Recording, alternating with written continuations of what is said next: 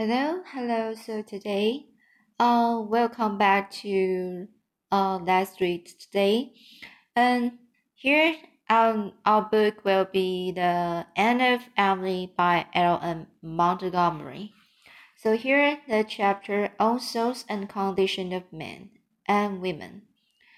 A September day on Prince Edward Edward Island hills, a crisp wind blowing up over the sand dunes from the sea, a long railroad winding through fields and woods, now looping itself about the corner of thick-set spruces, now threading the plantation of young maples with great flourishes of ferns beneath them, now dipping down into a hollow where a brook flashed, a brook sorry so here where a brook flashed out of the woods and into them again, now basking in open sunshine between ribbons of golden rod and small blue asters. Air ethereal, with the pipings of myriads of crickets. Those great little pensioners of the summer hills a plump brown pony ambling along the road. Two girls behind him, full to the lips with the simple, priceless, priceless joy of youth and life. Oh, this is a day left over from uh, Eden, isn't it, Dinah? And Anne sighed for sheer happiness. The air has magic in it Look at the purple in the cup of that harvest valley, Dinah. And know to smell the dying fir. It's coming up from that little sunny hollow where Mr. Eben Wright, Eben Wright has been cutting fence posts. Pleases it on such a day to be alive, but to smell dying fir is very heaven.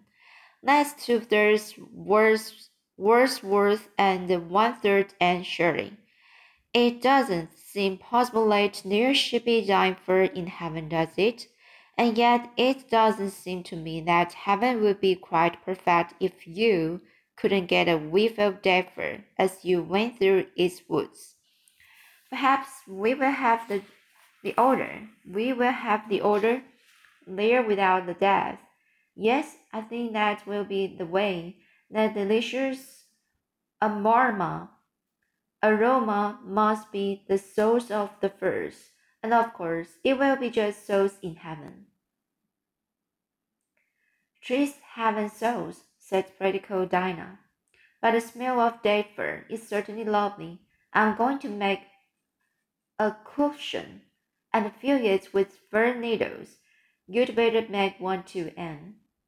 I think I shall and use it for my naps.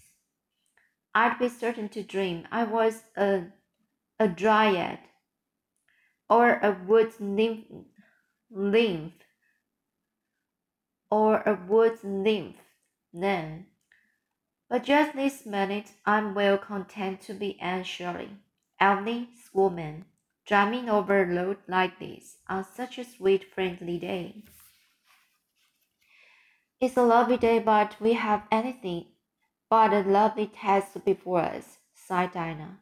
Why on earth did you offer to canvass this road and almost on the cracks? It's only live along it, and we will probably be treated as if we were begging for ourselves.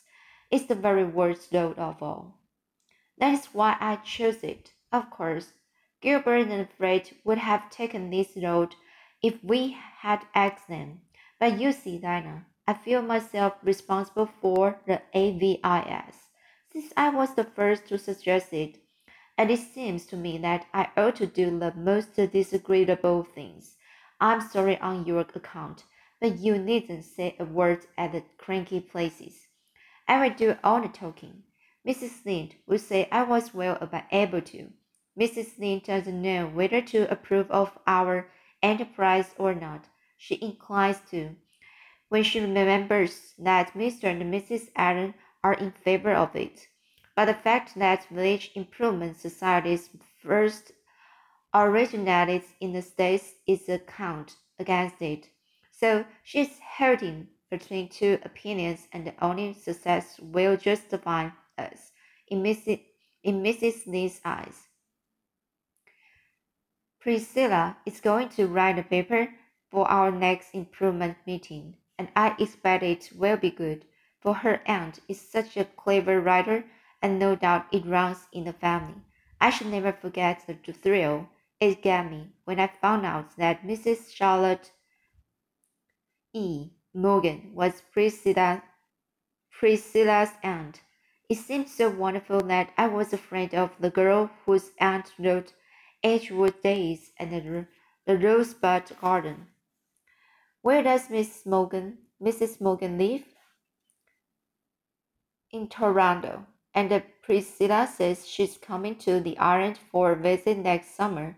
And if it is possible, Priscilla is going to arrange to have us meet him, meet her.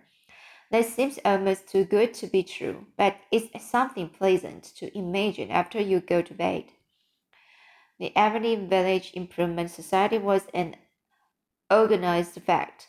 Gilbert Blythe was president, president, Rudd vice president, Anne secretary, and Dinah Barry treasurer. treasurer. treasurer. The improvers, as they were promptly christened, were to meet once a fortnight at the homes of the members.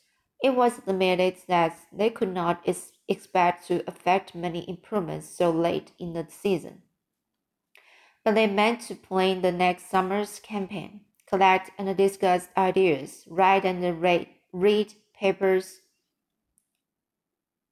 They meant to plan the next summer's campaign, collect and discuss ideas, write and and um, read papers, and as Paper said, educate public sentiment generally. There was some disapproval, of course, and which the improvers felt much more keenly. A good deal of ridicule. Miss Elisha Wright was reported to have said that a more appropriate name for the organization would be Courting Club. Mrs. Uh, Mrs. Her, uh, Heron, Hiram Sloane declared she had heard the improvers meant to plow, plow up all those signs and send them out with geraniums. Mr. Levi Boulter warned his neighbors that the improvers would insist that everybody pull down his house and rebuild it after plans approved by the society.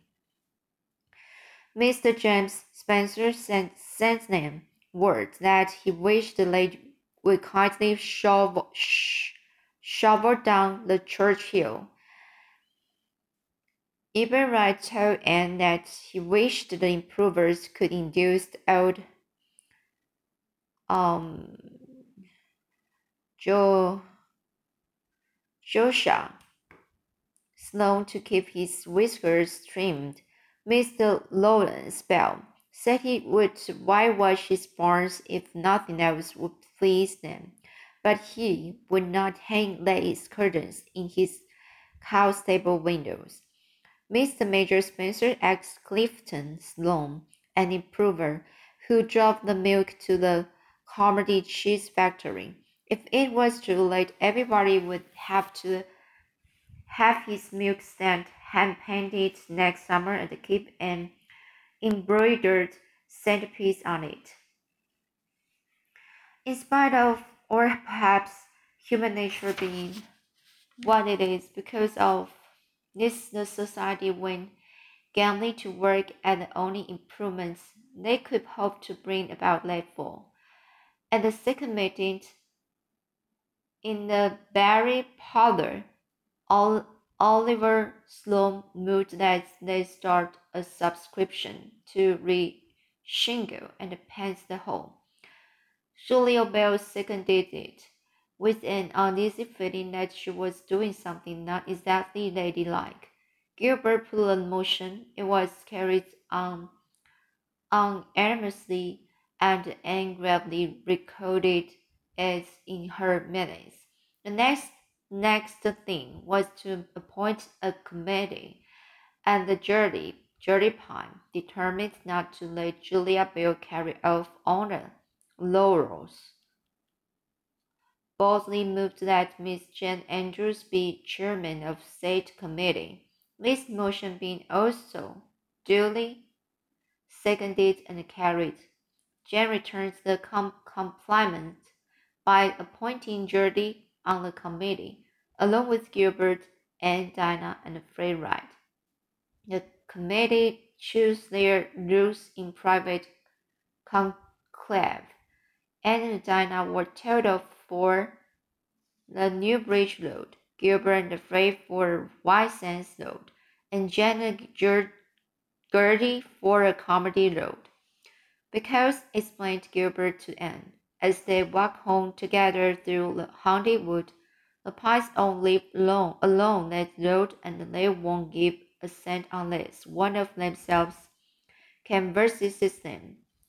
The next next Saturday, Anne and Dinah started out.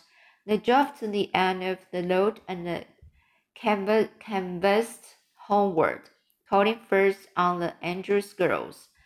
If Catherine is alone, we may get something, said Dinah. But if Eliza is there, we won't. Eliza was there, very much so, and looked even grimmer than usual.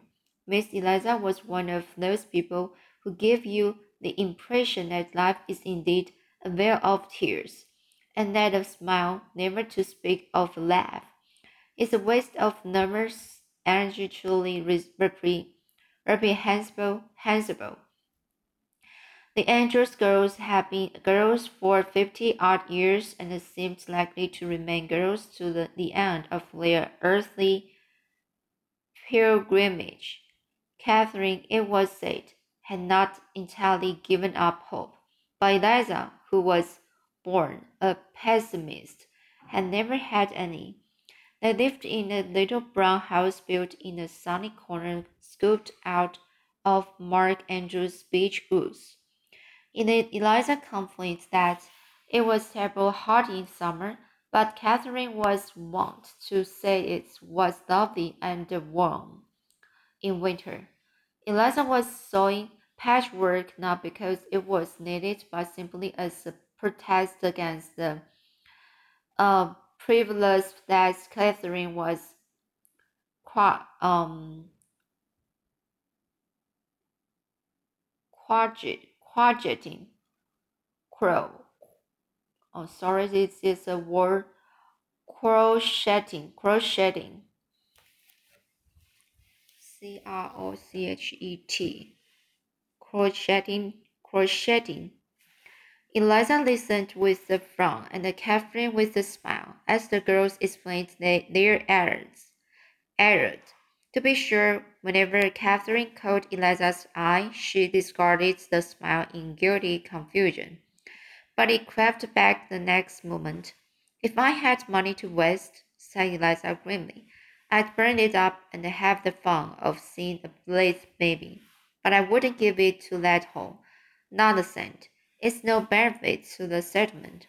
Just a place for young folks to meet and carry on when they'd better be home in their beds. Oh, Eliza, young folks must have some amusement, protested, protested Catherine. I don't see the necessity. I don't see the necessity. We didn't get about to holes and places when we were young. Catherine Andrews, this world is getting worse every day. I think it's getting better, said Catherine fairly. You think, Miss Eliza's voice expressed the, the utmost, utmost contempt. It doesn't signify what you think, Catherine Andrews. Facts is facts. Well, I always like to look on the bright side, Eliza. There isn't any bright side. Oh, indeed there is, cried Anne, who couldn't endure such heresy in silence. Why there are ever so many bright sides, Miss Andrews. It's really a beautiful world.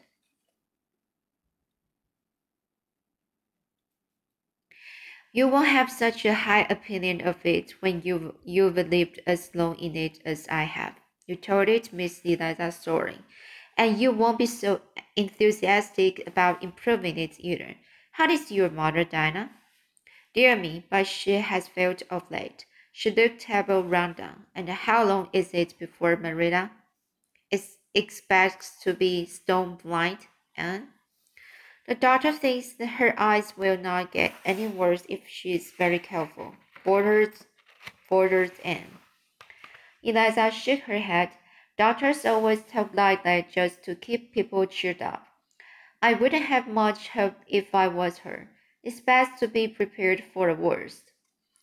But oughtn't we to, to be prepared for the best too? Pleaded, pleaded Anne. It's just as likely to happen as the worst.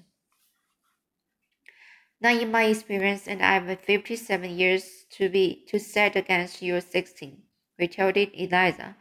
Going, are you? Well, I hope this newly society of yours will be able to keep Avonlea from running any further downhill, but I haven't much hope of it. And Dinah got themselves thankfully out and drove away as fast as the fat pony could go. As they rounded the curve below the beech wood, a plump figure came speeding over Mr. Andrews' pasture, waving to them excitedly. It was Catherine Andrews, and she was so out of breath that she could hardly speak, but she thrust a couple of quarters into Anne's hand. That's my contribution to painting the whole, she gasped. I'd like to give you a dollar, but I don't get dare talk more from my egg money for Eliza would find it out if I did. I'm real interested in your society and I believe you are going to do a lot of good. I'm an optimist. I have to be, living with Eliza. I must hurry back before she misses me. She thinks I'm feeding the hens. I hope you will have good luck canvass, can, conversing, and don't be cast down over what Eliza said. The world is getting better. It certainly is. The next house was that Daniel Blair's. Now it all depends on whether his wife is home or not, said Dinah, as they jointed along a deep-rotted lane. If she is, we won't get a cent. Everybody says Dan Blair doesn't dare have his hair cut without asking her permission, and he's certain she's very close to state it's modest, moderately. She says she has to be just before she's generous, but Mrs. Lynde says she's such so much before that generosity never catches up with her at all and related their experience at the Blair place to Marilla that evening. We tied the horse and the, wraps at the kitchen door. Nobody came, but the door was open and we could hear somebody in the pantry going on going on dreadfully. We couldn't make out the words, but Dinah says she knows their words went by the sound of them. I can't believe that of Mr. Blair, for he is always so quiet and meek but at least he had great provocation for Marina. Provocation for Marina when that woman came to the door, red as a beet, with per perspiration streaming down his face. He had on one of his wife's wife's big uh ging, gingham gingham aprons. I can't get this this dirt. I can get this dirt thing off, he said. For the strings are tied in a hard knot and I can't bust them. So you will have to excuse me, ladies. We begged, begged him not to mention it, it and went in and sat down. Mr. Blair sat down too. He twisted the apron around to his back and rolled it up. But he did look so ashamed and worried that I felt sorry for him. And Dinah said she feared we had caught us as an inconvenient time. Oh, not at all, said Mr. Blair, trying to smile. You know he's always very polite. I'm a little busy, getting ready to bake a cake as it were. My wife got a telegram today that her sister from Montreal is coming tonight, and she's gone to the train to meet her and left orders for me to make a cake for tea. She read out the recipe and told me what to do, but I've clean forgot half the directions already. And it says, flavor according to taste. What does that mean? How can you tell? And what if my test doesn't happen to be other people's test? Would a tablespoon of vanilla be enough for a small layer cake? I feel sorrier than ever for the poor man. He didn't seem to be in his proper sphere at all. I had heard of hand-packed husbands, and now I feel that I saw one. It was on my lips to say, Mr. Blair, if you will give us a subscription for the whole, I'll mix up your cake for you. But I suddenly thought it wouldn't be neighborly to drive to shop a bargain with the fellow creature in distress. So I offered to mix the cake for him without any conditions at all. He just jumped at my offer. He said he'd been used to making his own bread before he was married, but he feared cake was beyond him, and yet he had hated to disappoint his wife. He got me another apron, and Dinah beat the eggs, and I mixed the cake. Mr. Blair ran about and us the materials. He had forgotten all about his apron, and when he ran it streamed out behind him. And Dinah said she thought she would die to see it. He said he could bake the cake all right. He was used to that. And then he asked for our list and he put down four dollars. So you see, we were rewarded. But even if he hadn't given a cent, I'd always feel that we had done a truly Christian act in helping him. Theodore White's. Theodore White's was the next stopping place. Neither Anne nor Dinah had ever been there before, and they had only a very slight acquaintance with, with Mrs. Theodore, who was not given to hospitality. Should they go to the back of front door? While they held a whispered consultation, Mrs. Theodore appeared at the front door with an armful of newspapers. Deliberately, she said she laid them down one by one on the porch floor and the porch steps, and then down the path to the very feet of her mystified callers. Would you please wipe your feet carefully on the grass and then walk on these papers? she said anxious, anxiously. I've just swept, swept the house all over and I can't have any more dust attracting. The path's been real muddy since the rain yesterday. Don't you dare laugh, warned Anne in a whisper, as they marched along the newspapers. And I implore you, Dinah, not to look at me, no matter what she says, or I shall not be able to keep a sober face. The papers extended across the hall and into a prim, frag- fragless parlor, and Dinah sat down gingerly on the nearest chairs and explained their errands errand. Mrs. Wright heard them politely, interrupting only twice, only to once to chase out an adventurous fly, and once to pick up a tiny wisp of glaze that had fallen on the carpet from Anne's dress, and felt wretchedly guilty. But Mrs. Wright White subscribed two dollars and paid the money down to prevent us from having to go back for it, Dinah said when they got away.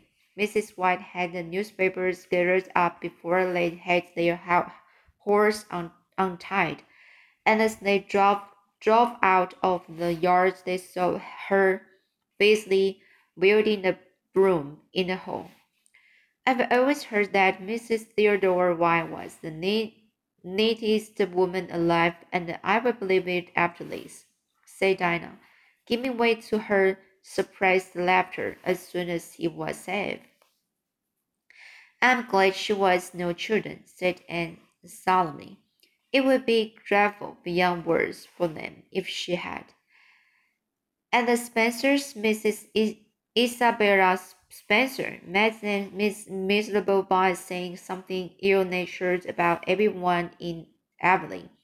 Mr. Thomas Boulter refused to give, give anything because the hall, when it had been built twenty years before, hadn't been built on the site he recommended.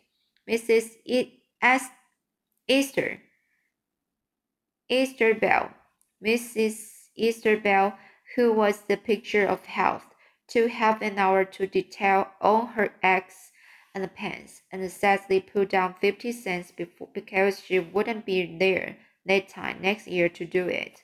No, she would be in her grave.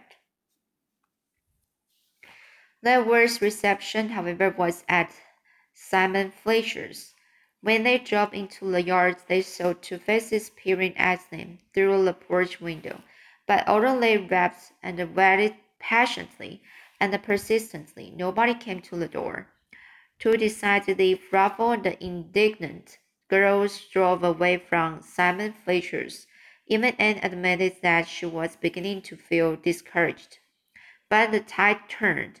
After late, several Sloane homesteads came next they got liberal subscriptions, and from that to the end they fared well, with only an occasional snub.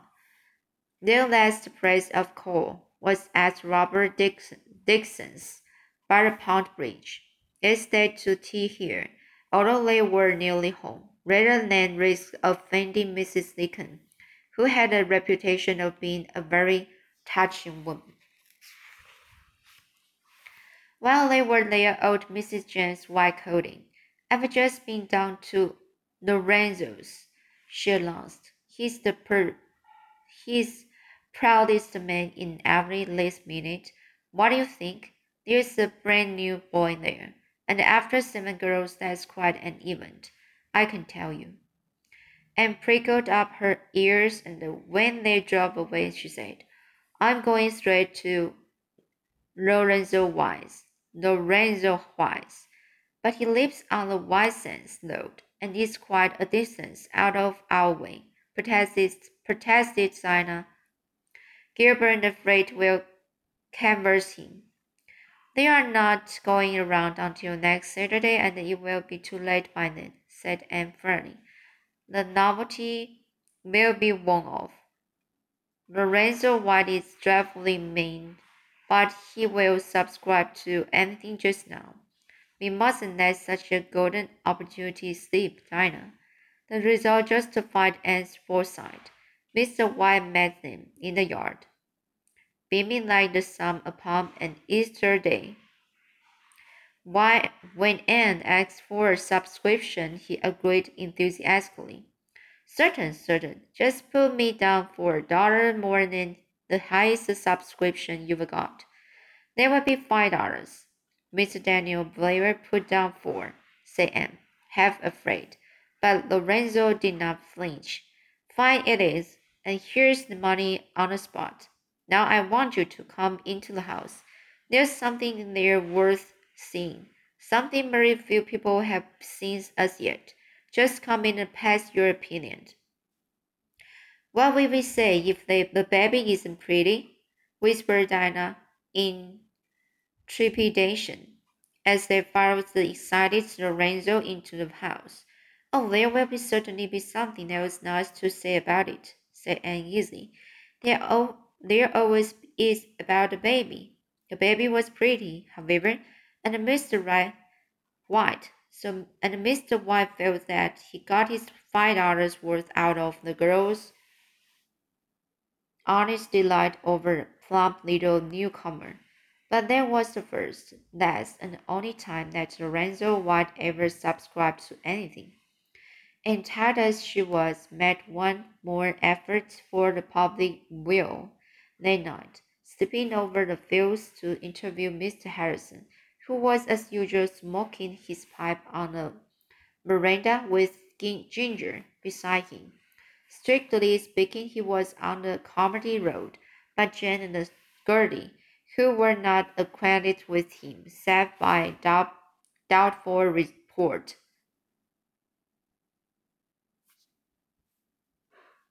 had nervously begged Anne to con- converse, converse him. Mr. Harrison, however, flatly refused to subscribe the cent, and all Anne's vows were in vain. But I thought you approved you approved of our society, Miss Harrison, she mourned. So I do, so I do. But my approval doesn't go as deep as my pocket, Anne. A few more experiences such as I have had today would make me as much of a pessimist as Miss Eliza Andrews. Anne told her reflection in, in the East Gable mirror at bedtime. A few more experiences such as I have had today would make me as much of a pessimist as Miss Eliza Andrews. So she feels so pessimistic. Pessimistic. Just uh, one day, paced, paced by uh, while they just uh, knocked other doors to the subscription, right? And so, okay, that's this the today. So the this chapter is from uh focus on the the AVIS. So here, that's it today, and see you next time.